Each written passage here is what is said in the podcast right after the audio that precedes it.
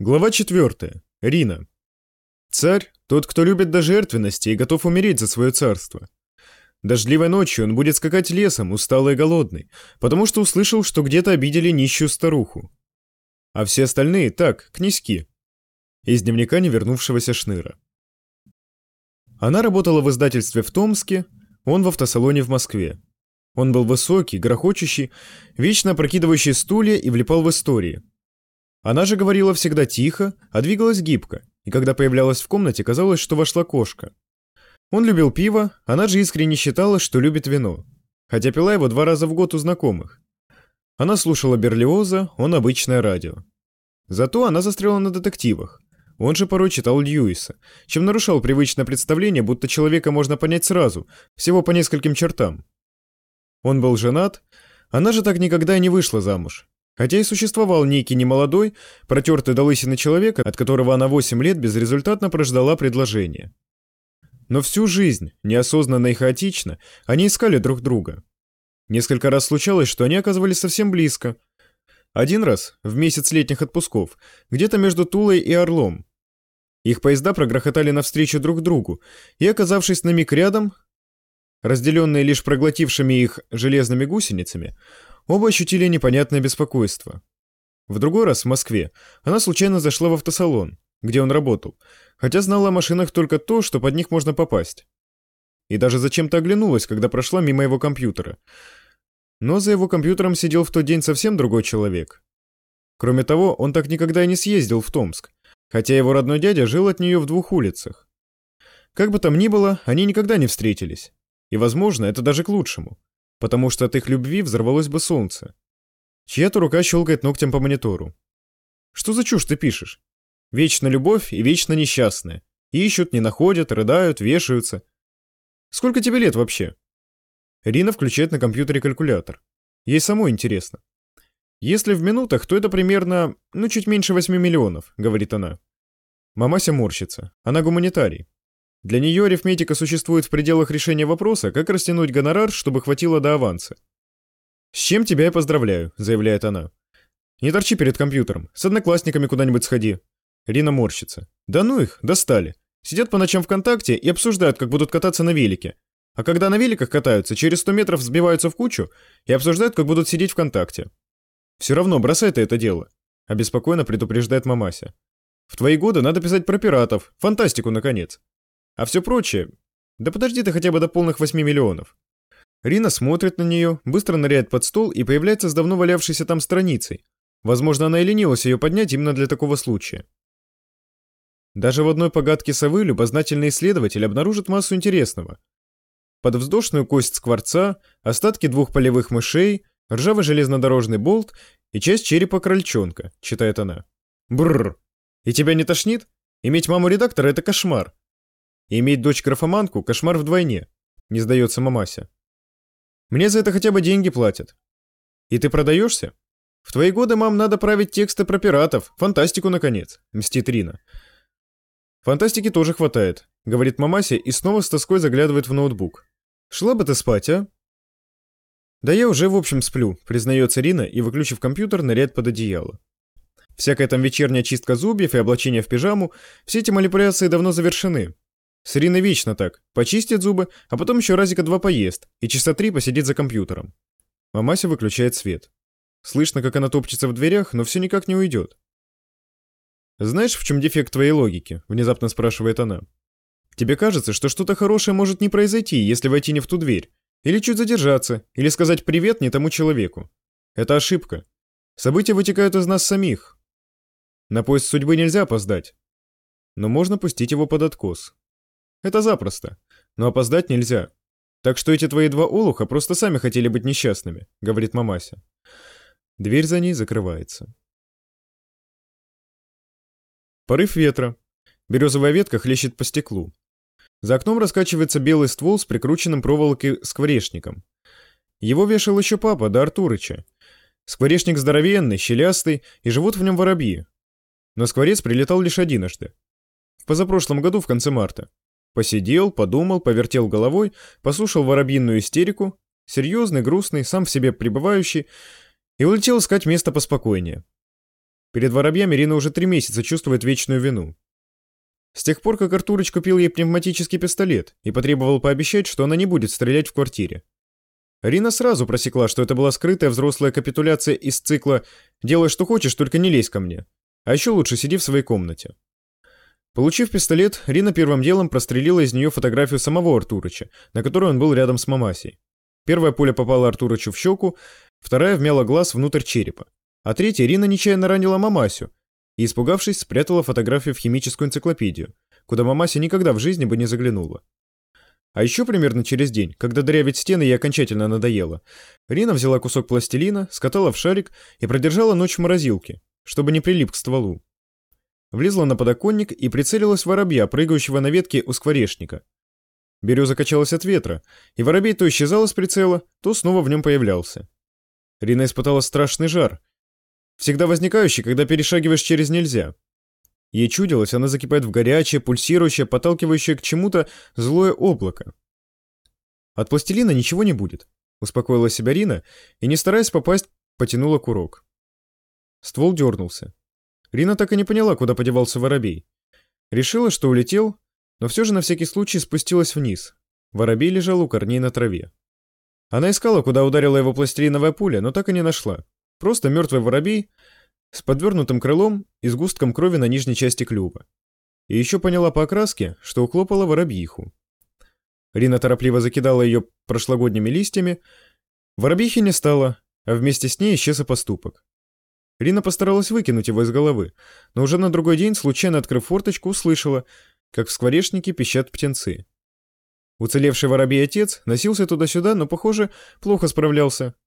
Вечерами, отупев от собственных мельтешений, он сидел на крыше скворечника с задерганным и недоумевающим видом.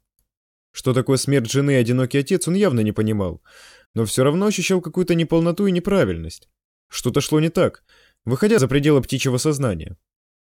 Шторы качнулись от сквозняка. Кто-то открыл дверь. «Катерина, подъем!» — крикнула мама, заглядывая в комнату. «Да-да, уже», — сказала Рина бодрым голосом. «Выключите сон, я его завтра досмотрю». Чтобы тебе поверили, голос должен быть уверенным, по возможности ответственным. Но мамасю не проведешь. Довольно и того, что раньше попадалось. «Катерина, глаза!» Утренняя мамася и мамася вечерняя – два разных человека. Возможно, разные даже по документам. Надо будет как-нибудь проверить. Рина открывает глаза. Мамася стоит в дверях и терпеливо ждет, облокотившись о косяк плечом. Екатерина ее называет, чтобы показать, что недовольна. Вечерняя мамася называет дочь Риной, Триной и изредка Тюшей. «Катерина, свись с кровати ноги». И нечего руку на ковер ронять. Ноги, согласно словарю, это нижние парные конечности. Рина послушно опускает на пол нижние парные конечности. Когда с ними жил папа, он решил проблему проще. Просто брал ее за руки, относил на кухню и там опускал на стол. На кухонном же столе притворяться спящей тяжко, особенно когда ощущаешь под собой ложку или солонку. «Теперь встань и сделай три шага к двери», — командует мамася. После двух шагов еще можно опрокинуться назад и вновь рухнуть на одеяло. А вот на три шага такой фокус уже не проделаешь. Рискуешь шарахнуться головой и испортить почти новую кровать, которую дедушка Гриша купил на свою первую зарплату. «Три шага», — повторяет мамася. «Нечего было вчера до двух ночи гномиков женить». «Гномиков?» «Это что, месть?» — возмущается Рина. Она делает еще шаг. Незримая пуповина, связывающая ее с кроватью, обрывается. «Жду тебя завтракать. Кстати, ты муху кормила?» — ехидно спрашивает мамася. Муха живет у Рины в трехлитровой банке. Горловина банки затянута марлей. Рина качает головой. «Муха страдает, тоже хочет свободы от родительской опеки», — говорит она.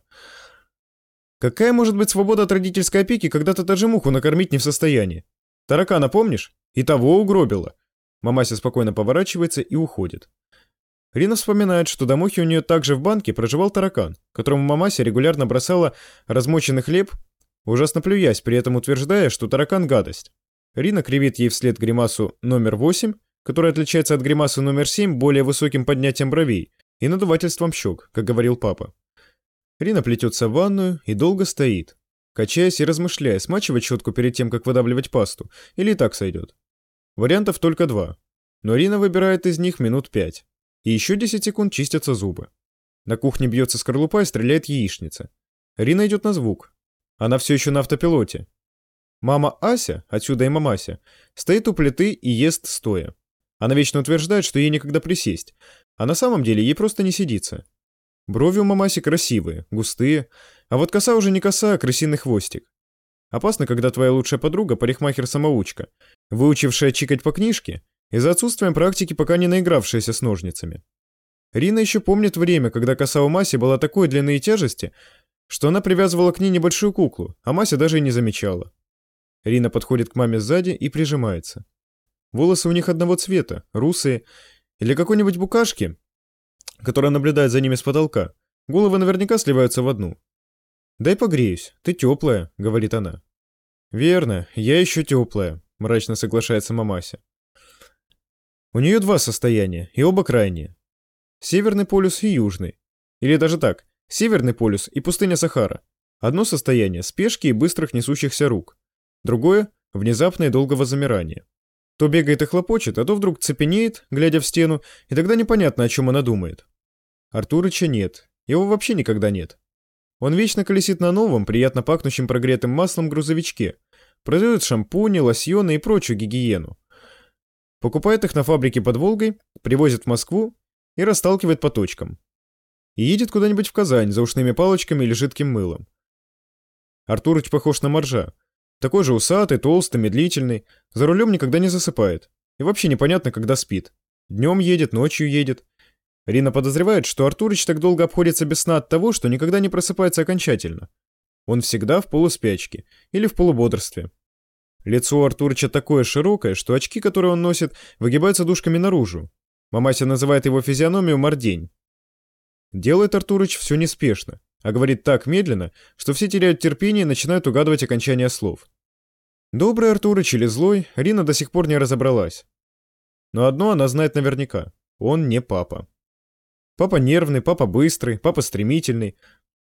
Выпаливает 10 слов в секунду, за одну минуту может схватить 5 предметов и 4 из них уронить. Артурыч же за это время едва поднесет руку к носу. Но, правда, ничего не уронит, это да. Тут не поспоришь. Вообще, Артурыч, нечто диаметрально противоположное папе. Похоже, мамася, когда искала его, выбирала не живого человека, а антипапу.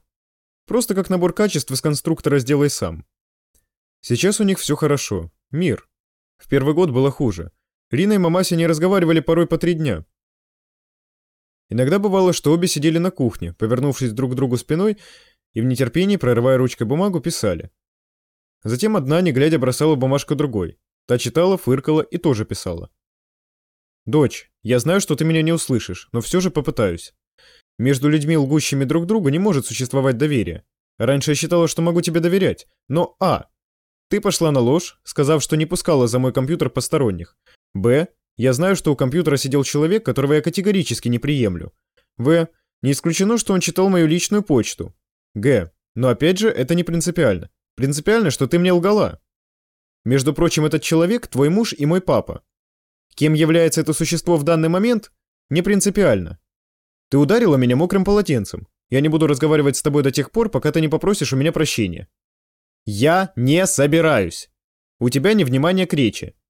У людей, лгущих друг другу, не может существовать никаких обоюдных договоренностей. Так и летала бумажка с одного конца стола на другой, пока все не заканчивалось слезами и перемирием. Сейчас ничего, нормально. Бумажки не рвутся, полотенца не дерутся, все решается словами. Рина садится за стол и начинает краем вилки отпиливать белок вокруг яйца. Выкалывать яичнице желтый глаз ей жалко. «А ножом слабо?» – спрашивает мамася с досадой. Она не выносит, когда кто-то копается. Артурыч, конечно, не в счет. Но Артурыч не копается. Он просто живет в ритме трудолюбивой, упорной, но несколько замедленной черепахи. Вместо того, чтобы взять кухонный нож, хотя он лежит рядом, Рина опускает руку под скатерть. Щелк, и в руке у нее узкая хищная выкидушка. Ножны у Рины всегда пристегнуты к ноге, чуть выше носка. Мамася косится, но ничего не говорит. Знает, что с ножом Рина все равно не расстанется. Рина есть Рина. Она не знает, что такое вовремя остановиться. Если разгонится, затормозить может только головой и кирпичный забор. Все это мамася знает и атакует в другом месте относительно безопасным. Может, ты наденешь юбку, хотя бы ради разнообразия? Рина презрительно фыркает. Юбки она ненавидит. Во-первых, тогда станут видны пристегнутые ножны, что будет нервировать училок. а во-вторых, у нее вечно сбиты колени. Может, у тебя комплекс, что у тебя кривые ноги? Кто-нибудь когда-нибудь ляпнул сгоряча, и у тебя на душе шрам, продолжает вслух размышлять мамася. Она вечно ищет во всем скрытые комплексы, детское потрясение, скрытые течения психозов и прочее. «У меня твои ноги, ты сама говорила сто раз», — спокойно говорит Рина. «В таком случае они прямые», — спохватывается мамася. Дальше мать и дочь едят в молчании. Все нормально, но потом на глаза мамасе попадаются часы. И, разумеется, мысль начинает работать в самом занудном направлении. «Ты в курсе, что до звонка 10 минут?» «Я не виновата, что у нас нет первого урока», — говорит Рина. «У тебя никогда его нет». Мамася отправляется в коридор, возвращается с рюкзаком, выуживает из него дневник и принимается нетерпеливо листать. Рина насмешливо ждет. Она лучше мамы знает, что можно увидеть в дневнике. Домашнее задание, записанное в пустоте, и изредка перед проставленной оценкой значится литра, хим или ист. Самое примечательное, что оценки почти всегда или пятерки, или двойки. Часто даже по одному предмету. Получается примерно так. 5-5-5-2-5-2. Ни четверки, ни тройки в этот дневник практически не забредают. За двойки мама Сирину не ругает. Это так же бесполезно, как и за нож. Она отлично знает, что это не столько двойки, сколько щелчки по лбу, которые учителя вынуждены давать, чтобы Рина не расслаблялась, и бросила бурную привычку на литературе делать английский, а на физике алгебру. Наконец мамася находит, что ищет. «Вот, среда. Первый урок есть», — говорит она с торжеством. Пойманная с поличным, Рина закусывает губу. «Где?» «А, это в феврале, а сейчас май. Прошлая четверть». И что, за два месяца нельзя было найти время, чтобы заполнить расписание? Какой смысл? Все равно через две недели каникулы. Мамася пыхтит и ищет к чему придраться. А когда ищешь, всегда находишь. «А это что?» — с торжеством говорит она. «Выщипывала чучело. Родители, примите меры», — читает Рина. «Что это значит?» «Это значит, ты должна принять меры, чтобы я не выщипывала чучело», — коварно объясняет Рина. Мамася задумывается. Принимать меры против выщипывания чучела она не умеет, но сознаваться в этом не желает. А тут палец Мамаси утыкается в закорючку. Опять подделывала мою подпись. Рина пожимает плечами. Ну и что? Ты мне сама разрешила. Это сильный довод. Я разрешила один раз, и как исключение. И не под замечаниями, и не так криво. Ты даже не старалась, беспомощно говорит Мамася и швыряет дневник в рюкзак. Рина торжествует. Это полная победа. Мамася садится рядом и опускает голову ей на плечо. Из утренней Мамаси на секунду проглядывает вечерняя. «Ты невыносима. Ты уверена, что тебя не подменили в роддоме?» — стонет она. «Я сама подменилась. Переползла в соседнюю кровать, перевязала бирочки и притворилась твоей дочерью», — признается Рина. «А дежурная медсестра?» — спрашивает Мамася. «Какая еще медсестра?» «А, это что ли?» «В халатике такая», — вспоминает Рина. Оглушила ее криком. Мамася вполне это допускает. Ну, бормочет она, вполне логично. Защитная реакция на шок. Ну и где сейчас мой ребенок? Настоящий. У него все нормально. Это был мальчик. Я переложила его в кроватку к миллионеру Врушкину. Он сейчас учится в Англии на почетного китайца, лопает на завтрак овсянку и плачет ночами, мечтая о соленом огурчике и докторской колбасе из медицинских работников. Упомянув колбасу, Рина немедленно об этом жалеет. Сознание Мамаси напоминает бильярд. Если хочешь нормально общаться с ней, надо знать систему. Один шар ударяет другой, тот откатывается, ударяет третий. Если случайно не туда ударишь, не туда и прокатится. Мамася отрывает голову от ее плеча, морщится. Шар уже покатился. Колбаса, колбаса. А, да, не знаешь, куда подевались сосиски? Нет, машинально врет Рина, но обманывать ей неловко. Она вообще не любит лжи. Тухло это как-то. Ну хорошо, я взяла. Не подумай, что мне жалко, но... Съела? Весь килограмм? Рина молчит. Ясно. Все как всегда. Горестно кивает мамася, но сосиски обратно не требует. Она знает, что счастье не в них, хотя сосисок жалко, конечно. Рина идет в коридор и начинает обуваться. Обувается она чудовищно медленно, даже медленнее Артурыча. Ждет, пока у мамаси иссякнет терпение. Когда мамася возвращается на кухню, Рина хватает рюкзак, открывает входную дверь, мгновение выжидает и громко захлопывает. Прислушивается. Все тихо. Для мамаси она теперь ушла. Рина прокрадывается на балкон, садится на корточки, притягивает к себе деревянный военного образца зеленый ящик с надписью через трафарет «Химзащита», Мерси запасливому Артурычу, который тянет все в дом, как хомяк. И начинает рыться, нетерпеливо выбрасывая журналы, диски, старые колонки. Ящик почти пуст, уже видно дно. Арина все роется. Кто-то барабанит ногтями в стекло. Она оборачивается. Мамася. Наивный фокус с дверью ее не обманул. «Что-то ищешь?» «Ничего», — поспешно говорит Рина. «Ну, раз ничего, значит, ты его уже нашла».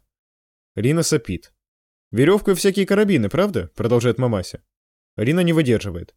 «Так я и знала. Куда ты ее спрятала?» «Я не хочу быть матерью трупа». «Подумаешь, жалкий четвертый этаж. Я не могу всякий раз обходить дом. Целых пять подъездов», — взрывается Рина. Мамася крутит у виска пальцем. «Это альпинистская веревка, а не вонючий шнурок. Я спускаюсь в системе. Это не опасно, вопит Рина. Если веревка не порвется. Ты ее видела? На нее можно подвесить пустой КАМАЗ. И ей нифига не будет. Вот именно, что ей нифига не будет, едко соглашается Мамася. Ее не волнует, что пишут липовые туристы с форумов в интернете, в которых никогда не было КАМАЗа. Ни пустого, ни полного. Да и потом. Одно дело абстрактный грузовик, и совсем другое – больная на голову 15-летняя девчонка. Пусть Рина дожидается совершеннолетия и тогда делает все, что угодно. Это мамася и озвучивает. «Знаешь, чем взрослый отличается от ребенка?» – спрашивает она. «Взрослый больше врет», – мрачно говорит Рина. «Не только. Ребенок видит на столе яблоко, тянет к себе скатерть и не понимает, почему на него опрокидывается чайник с кипятком. Взрослый же предугадывает последствия своих действий. Когда мамася разозлена, она всегда перерубает предложение и говорит с кучей восклицательных знаков.